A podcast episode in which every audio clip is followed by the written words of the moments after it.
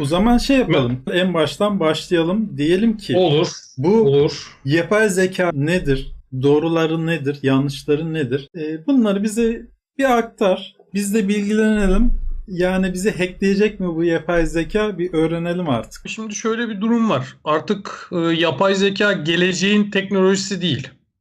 Yani gelecek artık çok hızlı bir şekilde geldi. E, ve bizim artık buna uyum sağlamamız gerekiyor. Yapay zeka evet doksanlarda geleceğin teknolojisiydi. seksenlerde geleceğin teknolojisiydi ama artık günümüzde iki bin yirmili yıllarda bilginin bu kadar hızlı üretilip bu kadar hızlı tüketildiği bir e, küreselleşme sürecinde artık yapay zekaya geleceğin teknolojisi diyen adamlardan hızla uzaklaşın bence. Yapay zeka bizim Orkun, artık ben günümüzün... Ben sana hemen bununla ilgili bir şey soracağım abi. Evet. doksanlıyım, oy kuşaktanım. Ben Hı-hı. yani tabii ki küçük olduğumdan dolayı da olabilir ama doksanlar kuşağında hiç yapay zeka falan konuşulduğunu hatırlamıyorum. Sanki son beş altı yılın belki de popüler konusu. Eskiden daha mı akademik ya. çalışmalar vardı? Halktan uzakta şimdi popülerleşti acaba? Birincisi daha akademikti. İkincisi de bilgi bu kadar fazla yaygın değildi. İnternet Türkiye'ye hmm. kaçta geldi?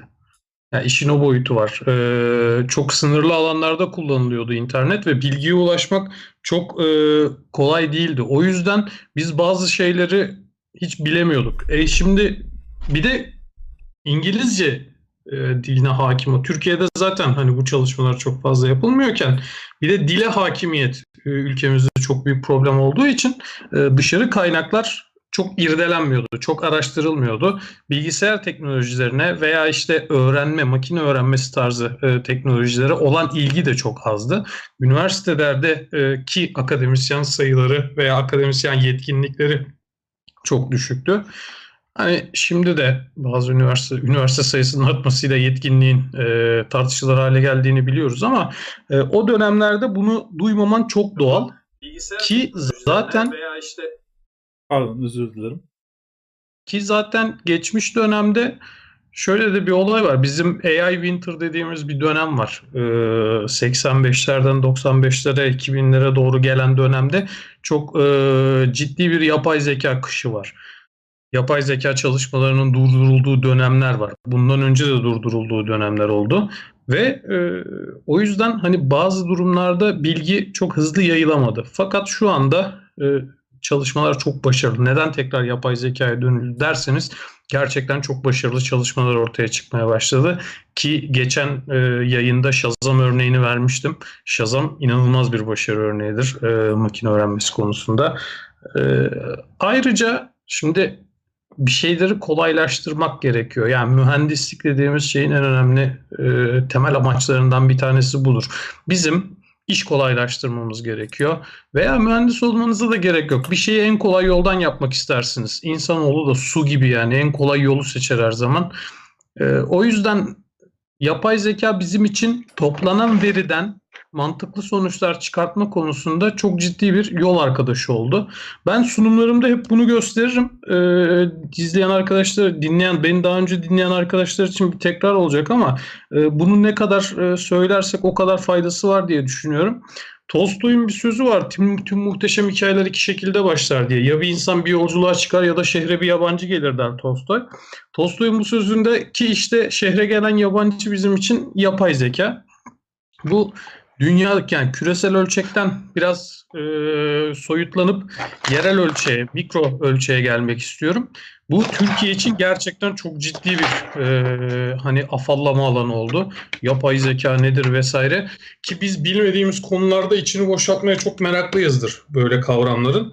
Her şeye yapay zeka demeye başladık. Bunu ilerleyen e, şeylerde neden böyle olduğunu anlatacağım. Yani O, o gün yine işte geçen yayında yine söyledik yani pizza yapan makineye işte pizzanın üzerine sos döküyor makine işte yapay zekalı robot değil abi yani if sos else sucuk yani hani adamın yaptığı otomasyon bu.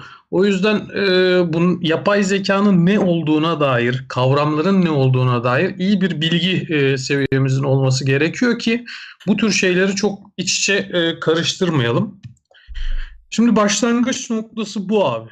Şu sağ altta gördüğünüz, benim ekranımda sağ altta gördüğünüz adam ee, başlangıç noktası Alan Turing'e dayanıyor aslında. Alan Turing'den önce e, bir sorusu. Alan Turing bin dokuz yüz ellide yayınladığı makalede şunu soruyor. I propose to consider the question, can machines think diyor. Yani şu sorunun düşünülmesini e, teklif ediyorum diyor. Makineler düşünebilir mi? Ama bin dokuz yüz kırklarda da birkaç bilim adamı şu soruyu sormuştu. Can machines replicate the human sorusunu sormuştu. Yani hmm, makineler insanı, geçiyor. insanı taklit edebilir, taklit edebilir aslında. mi? Taklit üzerinden e, yürüyorlardı. Taklit değil Turing e, hani taklitle otomasyon ihtimali çok fazla ki öyle olur zaten. Hani pizza yapan usta yerine pizza yapan robot yapıyorsunuz mesela. Burada siz bunu otomasyonla yönetebilirsiniz. E, ama düşünebilen bir makine insana çok daha yakın bir süreç değil mi? Yani hı hı. düşünüyor ve düşündüğünden falan mantıklı sonuçlar çıkartıyor ortaya. O yüzden her şey bu adamla e, başladı. O yüzden yapay zekanın babası olarak e, biliniyor zaten. Çok e, ciddi bir mühendislik katkısı koymuştur ortaya Alan Turing. Ve ortaya da makinaların işte insandan farkı olup olmayacağını ortaya atmak için o Zeki az önce sorduğun işte Turing testini e, ortaya atıyor, bahsedelim dediğin. Peki bu bin dokuz yüz ellilerde ee, oluyor. bin dokuz yüz ellileri şöyle bir hatırlayalım. Daha doğrusu hiçbirimizin yaşı yetmiyor ama e, ellilerde nasıl bilgisayarlar vardı? Hatırlıyor musunuz? Yani net olarak neredeyse neredeyse üç oda bir salon ev kadar içeriği dolduracak büyüklükte kasaların olduğu e, büyük bilgisayarlar var. Kapasiteler çok düşük. I B M özel bilgisayarlar yapıyordu yani o zamanlar. Tabii bu ampullü bilgisayarlar falan var yani o dönemlerde. Ee, hatta Turing'in Enigma'nın şifrelerini e, çözmeye çalıştığı makinenin boyutlarını da e, araştıranlar e, bilecektir. Koca bir hangarın içerisinde yapmıştır bu aleti.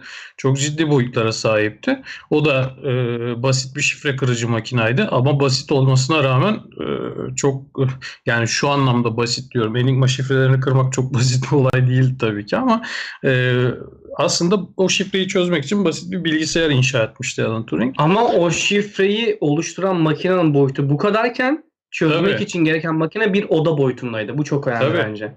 Tabii. Şimdi şifrelemede e, siz belli kombinasyonları e, döndürüyorsunuz. Fakat e, Enigma'nın yarattığı şifrelemeyi çözmek için milyarlarca kombinasyon var.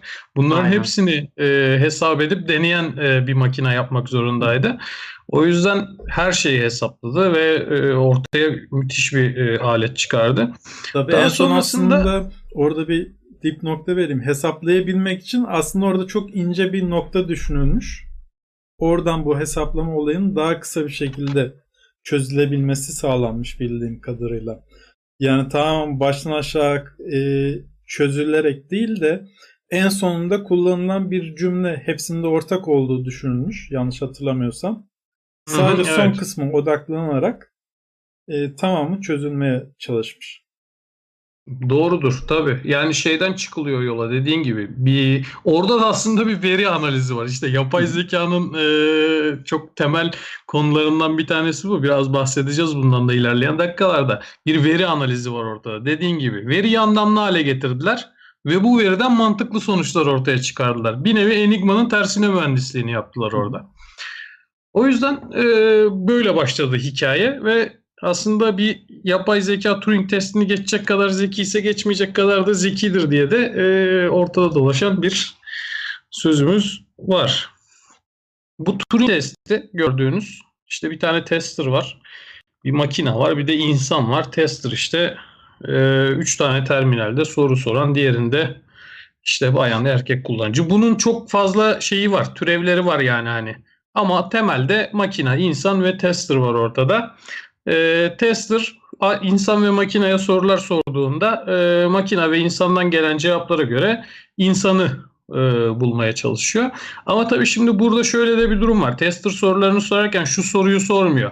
Yani yedi yüz yetmiş iki çarpı sekiz yüz on üç sorusunu sorduğunda makine e, çok rahat buna saniye, milisaniye içerisinde cevap verebilecekken insanın bunu e, yapması için biraz daha zaman geçmesi lazım. O yüzden makinenin bu soruyu e, yani karşıdaki tester'ı manipüle etmesi için be, e, makine şunu yapabiliyor. Sorunun cevabını vermeyi uzatıyor. İşte burada zaten hani e, fark ortaya çıkıyor. Tester'ın e, Tester'ın manipüle edilmesi temeline dayanıyor. O yüzden çok da eleştiriliyor. Makine aslında bunu nasıl manipüle edebiliyor ya? Yani uzun sürede cevap vereyim, insan olduğum gibi düşünürsün tarzı bir şey mi? Ya tabii şimdi makine öğrenmesi algoritmalarının temelinde işte makine öğrenmesinin e, de, makine öğrenmesi dediğimiz mantık bu. Zaten insan seviyesine giden yapay zekada da işte e, yolların basamak noktalarından bir tanesi bu. E, makine hem insanı taklit edecek hem de öğrenecek.